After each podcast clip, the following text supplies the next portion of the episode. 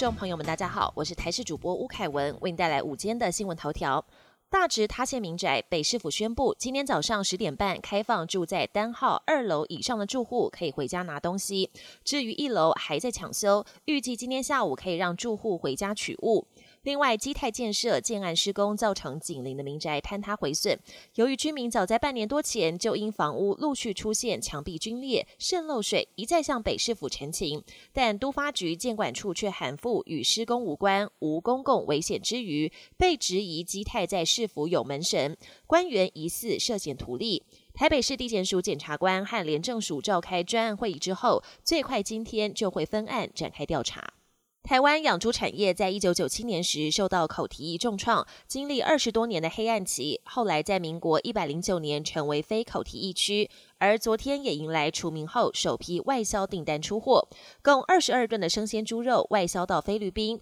由农业部部长陈吉仲亲自封柜送出国，最快下周就会出现在马尼拉的超市。秋天即将到来，最近清晨也开始转凉。今天清晨平地最低温出现在花莲县寿丰乡十九点三度。气象局表示，今天天气大致稳定，但午后各山区及南部近山区要留意局部雷阵雨。至于入秋首波东北季风何时报道，天气风险公司认为九月下旬可能会有一波，但冷空气的强度距离换季还有一大段水准，顶多凉个两三天就会告一段落。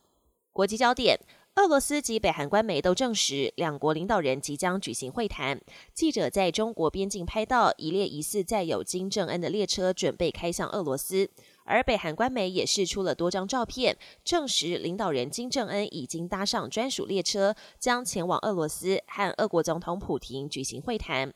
克里姆林宫发言人也证实，这将是一次全面性的访问。对此，美国国务院警告，提供武器给俄罗斯将违反联合国安理会的多项决议，美方将毫不犹豫发动新的制裁。北非的摩洛哥遭到强震重创，死亡人数逼近三千人。同样位在北非的利比亚，则是遭到地中海风暴丹尼尔侵袭。利比亚东部多地降下豪雨，酿成洪灾，还传出有个乡镇因为上游的水坝溃堤，大水往下游冲，导致下游几乎所有居民都被洪水冲走，形同灭镇。这场水患至少已经有超过两千人死亡，另外还有五六千人下落不明。葡萄牙一座酿酒厂发生酒桶爆裂事故，导致大量的红酒流入村庄。红色的酒水倾泻而下，马路成了一条红酒河。事发在葡萄牙中北部小镇圣洛伦索杜拜罗，当地时间十号，卡车意外将两个大型酒桶弄倒，造成两百二十万公升的红酒外泄，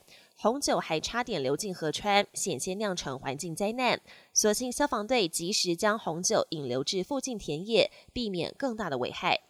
本节新闻由台视新闻制作，感谢您的收听。更多内容请锁定台视各节新闻与台视新闻 YouTube 频道。